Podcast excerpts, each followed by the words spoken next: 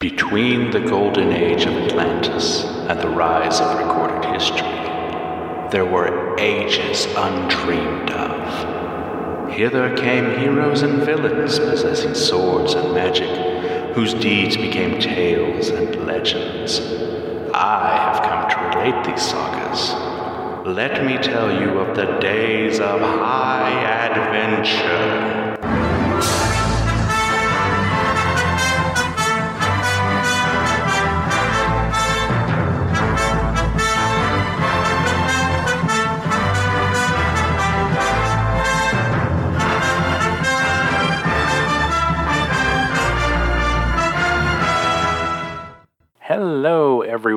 Welcome back to Days of High Adventure.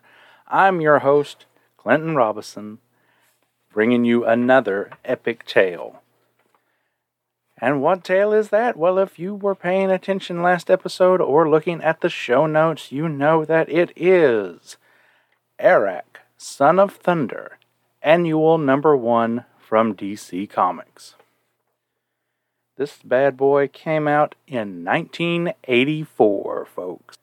You won't mistake it though, because by golly, somehow there's only one volume of Arak stories, one annual in that volume. But I'm getting ahead of myself, aren't I? Because we're we're new to Arak on this podcast. Kinda, sorta. You're more familiar with him than I am, probably because I only recently, within the last few years, became a fan of Arak.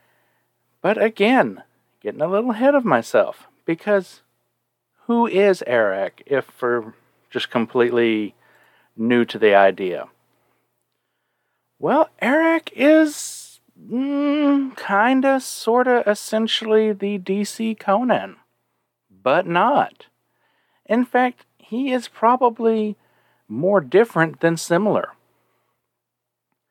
Uh, was he created by Roy Thomas, the famous scribe of Conan stories from over at Marvel? Yes.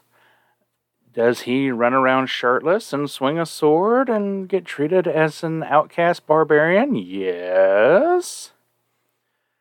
However, uh, instead of being from uh, Cimmeria, Arak is, well, by all technicalities, he's a Native American.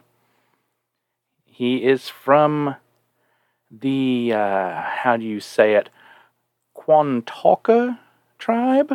I'm sure that is something Roy made up. If it's not, do please let me know, folks. I would really hate for that to be just sitting out there. But yeah, he kind of starts out more or less as a uh, a Conan clone. But he quickly, and I do mean quickly, evolves into his own character. He very much takes on the Native American aspect. He he has the mohawk haircut, which as the series goes on, he exchanges that for a, longer hairstyle, which quite frankly looks really, really awesome. He's and before you draw the comparison, he's really about as far removed from Apache Chief, the uh, Native American Super Friends character, as you can get. Because, I mean, he, by modern standards, yeah, he is still a bit of a, a stereotype, a cliche, that kind of thing.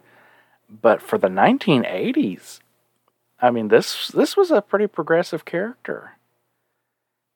I mean, you can still draw a lot of the uh, the Conan similarities too, because he has his own Red Sonja in the form of Valda. But uh, unlike Red Sonja, Valda very much prefers like heavy chain armor, none of this bikini mail. Arak tends to uh, differentiate from Conan as well because he doesn't necessarily fight, you know, H.P. Lovecraft kind of monsters he finds stuff from uh, mythology and legends, and he crosses over between stuff like Greek and Norse and Judeo Christian and Muslim. And again, again, I'm getting ahead of myself, aren't I? Okay, okay. So let's just steal a little bit from Wikipedia here, okay? Arak is a comic book character and somewhat of a superhero, sort of, kind of, but really he's a, he's a sword and sorcery hero. As we said, he's published by DC Comics. Arak first appeared in a special insert in The Warlord number 48 back in August of 19 and he quickly spun off into his own title. Arak Son of Thunder lasted 50 issues and one annual. This annual that we're going to talk about, uh, the Arak annual is set roughly between the events of like issues 37 and 38, I believe. It's right in there in the late 30s. It, I mean, it, it plainly tells you like this is continuing the main story. They just kind of needed like a double sized issue to sort of bring a conclusion. For the most part, Arak has no connection to the rest of the DC universe until their little event called Convergence, in which Brainiac has taken Arak and kind of, you know, cybernetically and of the story, and we're not going to worry about that because that's neither here nor there, and it's definitely not sword and sorcery. It's not a fantasy story. We're going to assume it just doesn't exist. The only other real connection Arak would have to the DC universe is that Remco made World of Warlord action figures which were basically He Man knockoffs. Yeah, yeah, I know you Remco purists are going to you know, be up in arms, but you know, let's call a spade a spade. Produced characters from Warlord, Hercules, and Arak. So, you know, there there are Arak figures out there if anybody's a huge collector. So, I suppose we should probably hop into this, huh? Arak, Son of Thunder, annual number one, as we said, out in 1984. The title of the story is Arak in the Lair of the Serpent Lord. I mean, if that doesn't hook you already. It is written by Roy and Dan Thomas. Colors by Adrienne Roy. Letters by L. Lois Buhalis featuring art from Ron Randall, Rick Magyar, Adrian Gonzalez, Rodin Rodriguez, Alfredo Alcala, Gerald Fortin, Tony De Zuniga, and Ernie Colon. Folks, normally you see that many artists working on a book, it's going to be a disaster you know, we, we already discussed stuff like that when I talked about that Red Sonja two parter. I'm going to give you some spoilers right now. This many artists brought in for this is a celebration, not extra work assignments for folks to try and catch up. I promise you. So, our story starts off with Arak and his satyr friend Satyricus trying to deliver a sword to the Serpent Lord in order to rescue some of their friends. They are beset by desert raiders. However, Arak is quick to give them the sword in exchange for Satyricus's life. When the bandit's leader opens up the package to see the sword, however, it blinds him and he runs off screaming with his cohorts behind. And there's a reason it blinds him. This sword is flaming. The blade of it is on fire, folks, as soon as you unsheath it. You know why? If you read the story, you'd know why. This is supposedly, as Arak puts it, supposedly, the sword that the archangel was it Gabriel, he says? Or Michael? Give me a moment. I am flipping through. Okay, I am not seeing it right off. He says it, it was the weapon of an avenging angel. Aflame with the fury of an angry God, because this is the flaming sword that prevent Adam and Eve from returning to the Garden of Eden. Arak does not believe in angels or the Judeo Christian God, and much as Satyricus you know, only believes in the Greek pantheon. So, you know, it is what it is, but Arak, through force of will alone, calms the blade and manages to resheath it. Because this thing is mighty, folks. As the two continue on, they are beset by a sandstorm, which separates the two. Arak sees visions of his past before awakening in you know, what appears to be one of his native villages, while Satyricus awakens, um, well, let's just say it, he's down under, and we ain't talking about Australia, folks. He's in Hades. So, which should we focus on first? I'm going to focus on Satyricus first, because Satyricus has a lovely run in with the boatman to cross the river Styx. Satyricus has no money. Uh, he encounters his mentor, the centaur Chiron, who beckons him across. And of course, you know, that makes the boatman mad. Satyricus gets the boatman's scythe and hacks him down, proving to be one of the most heroic acts he's ever done. He even fights down the three headed dog Cerberus and helps Chiron to escape from Hades, and the two find themselves in a pastoral Greece.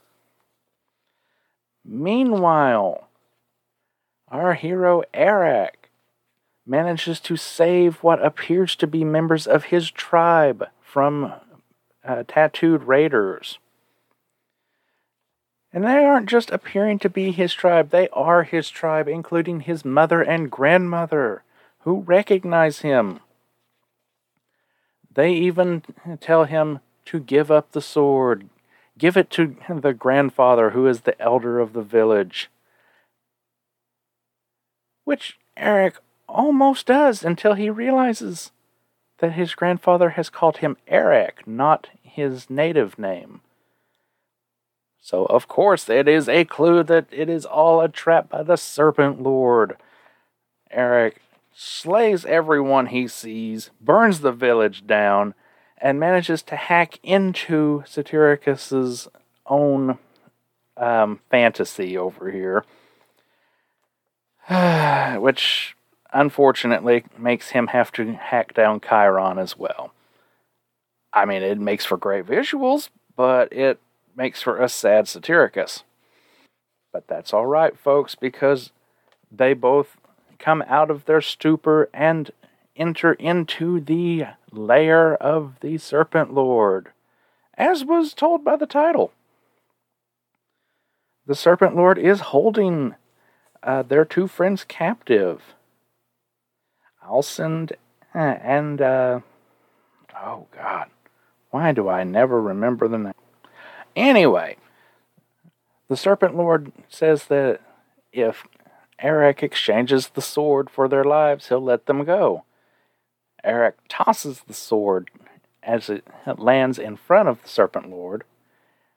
The Serpent Lord sends one of his minions to grab hold of it, which of course activates a trap. This sword is not meant to be possessed by those of evil intent. And it wipes out all of the serpent men save the serpent lord. Serpent Lord makes a grab for the sword.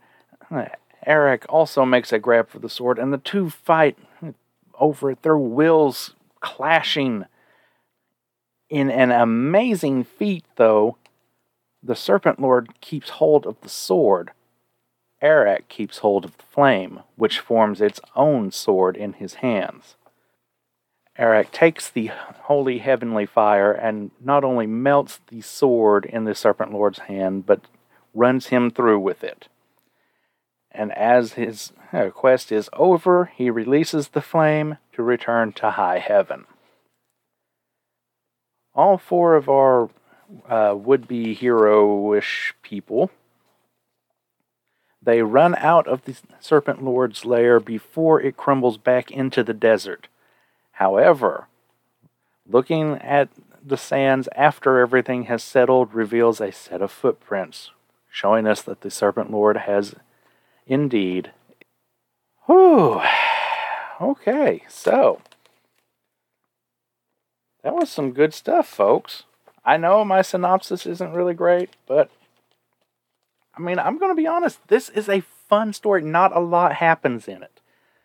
And I know it sounds like, oh, you know, they got this big double size a- issue. It's an annual. It's going to be all kinds of stuff happening. Plot wise, this is really low. There's not a lot happening, folks. It really isn't. And that's not a bad thing at all. The story is kept neat and tidy, it's focused.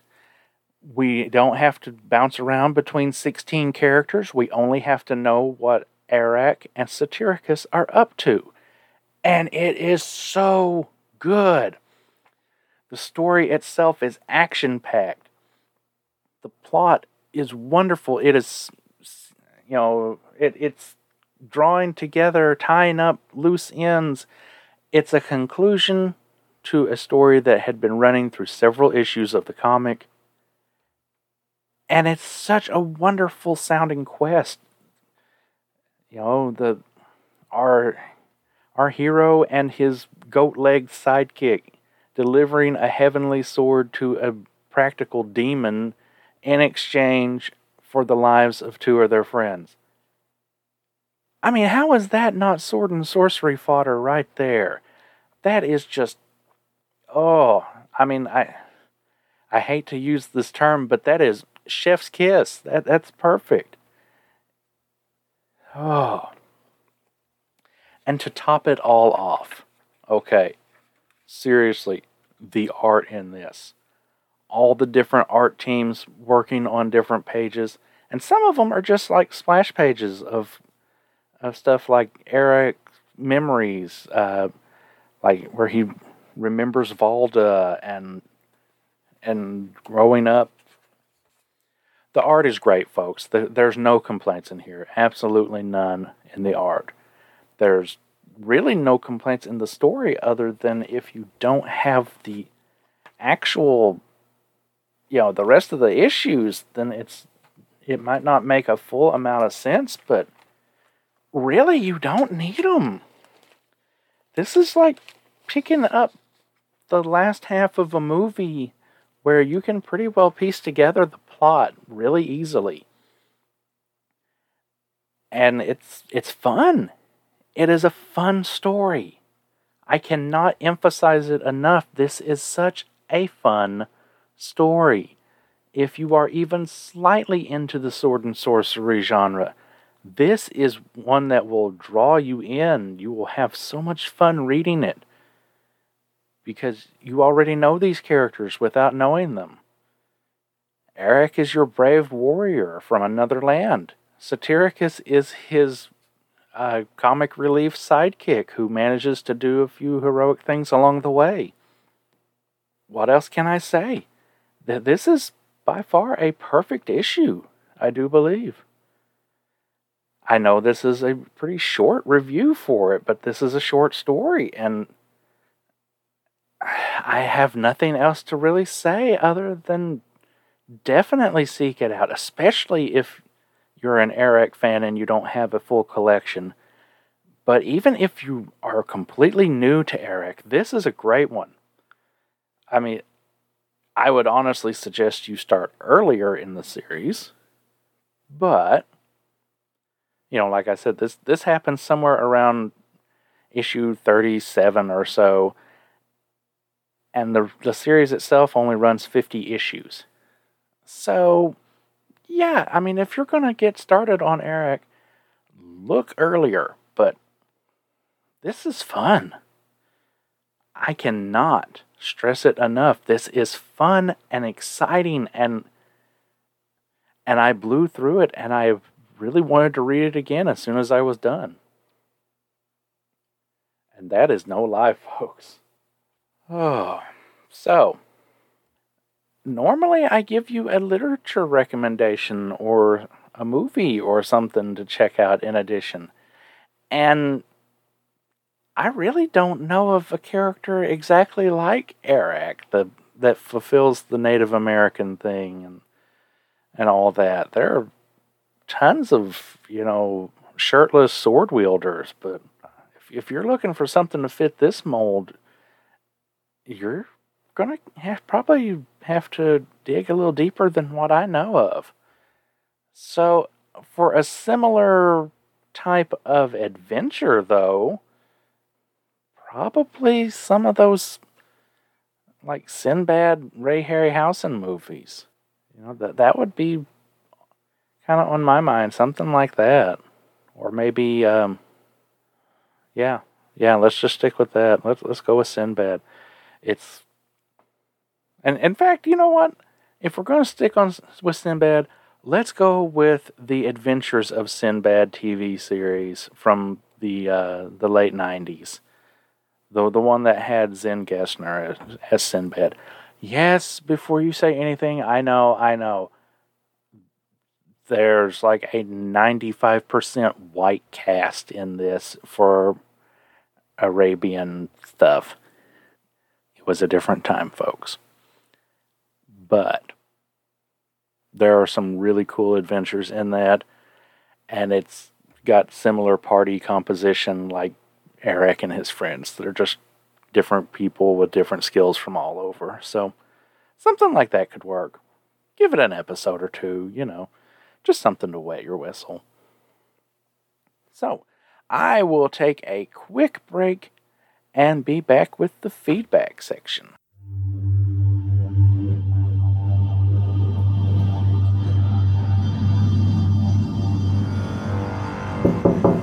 Hey, you. Yeah, you listening to this. My name is Mercy St. Clair, and I'm a trekker. Not a very glamorous job, but not according to some group called the Akadekgonagon Theater Works. And me. I think your adventures can be very glamorous. Oh, come off it, Molly. What I do is dirty, dangerous, and frustrating. Maybe. But I know I like hearing about what you do, and now other people can as well. That's where you come in. Yes, you. The one I started talking to before being interrupted. Head on over to 8tw.ninja and look for my adventures as dramatized by the Akadekgonagon Theater Works and some guy named Ron Randall. Or else. Mercy! Ron Randall's Trekker, a new audio drama by the Akadekgonagon Theater Works, presented through the Two True Freaks Podcast Network. Coming summer 2021.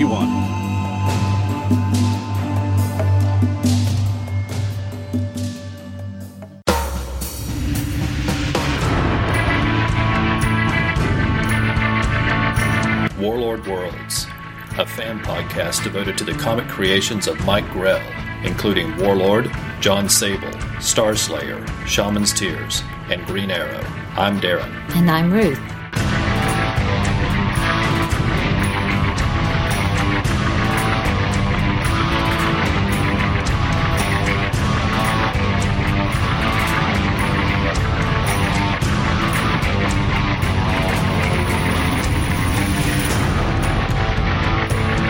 You'll join us as we discuss the stories, characters, and art in the many excellent comics from writer and artist Mike Grell. Warlord Worlds is available at podbean.com and on iTunes and Stitcher. Find us at warlordworlds.com.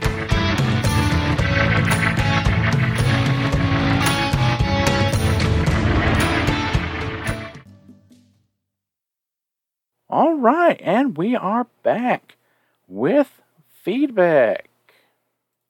As a reminder, last episode, uh, my guest J. David Weeder and I discussed Conan the Barbarian number four from Marvel Comics, which retold the story of the Tower of the Elephant.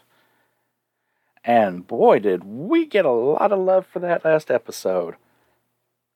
There were likes, shares, retweets, all that fun stuff for the episode from Billy Delicious, Al Mega, J. David Weeder, Chris Lydon, Max Reads Comics, Weird Warriors podcast, Future Potentate, King Dinosaur, Radio versus the Martians, Gene Hendricks, Pat Sampson, Ryan Daly, Andrew Leyland, Rico Campos, Jackson Zelda, The Irredeemable Shag, J excuse me, Dave's Comics Heroes blog, Spock the Computer Destroy It,